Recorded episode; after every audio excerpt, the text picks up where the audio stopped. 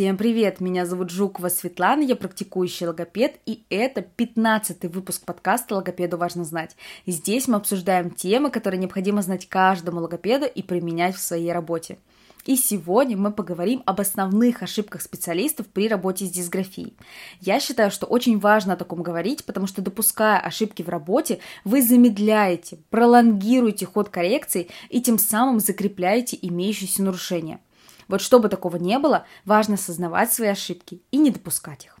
И первая ошибка – это несвоевременное определение заключения дисграфии. Дело в том, что я периодически вижу, как дисграфию пытаются поставить то в первом классе, то даже до школы. И вот это в корне неверно, так же, как и то поверье, что дисграфию можно ставить только с четвертого класса. Если вдруг для вас эта информация новая, я рекомендую вам послушать восьмой выпуск моего подкаста, который называется «Когда можно ставить дисграфию, а когда нет». Ошибка номер два – это неверная диагностика, вследствие которой у специалистов неверно складывается представление о ведущей дисграфии. Из этого, как вы понимаете, вытекает неправильный маршрут коррекции и минимальные результаты работы.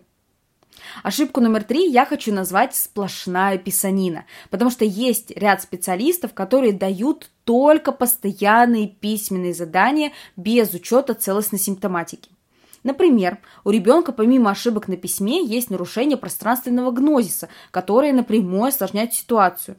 Но специалист, также допустив ошибку номер два, неправильно диагностировав и не составив картину целиком, дает только письменные задания на дифференциацию условно-заглавных письменных букв Е и З. Вот это неправильно. Так делать не нужно.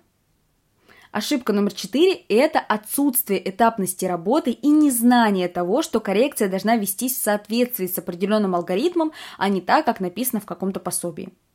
Именно об этом мы поговорим в коррекционной части семинара «Диагностика и коррекция дисграфии», где вы узнаете о том, как правильно выстраивать план коррекции при каждой из форм дисграфии. И, наконец, ошибка номер пять, о которой хочу сегодня поговорить, это использование заданий без всяких изменений. Дорогие коллеги, убедительная просьба. Всегда смотрите на формулировку задания, смысл и наполнение, потому что авторы пособий тоже могут ошибаться, а по итогу дети не понимают, что от них хотят, неправильно выполняют задания и закрепляют свои ошибки.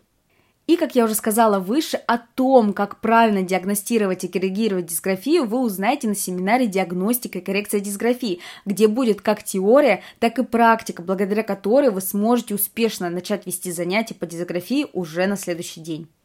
Всем спасибо. Это был подкаст Светланы Жуковой «Логопеду важно знать». До встречи в следующую среду. Не забывайте ставить моему подкасту звездочки и сердечки. Обязательно делитесь этим выпуском и буду рада вашей обратной связи. Пока-пока.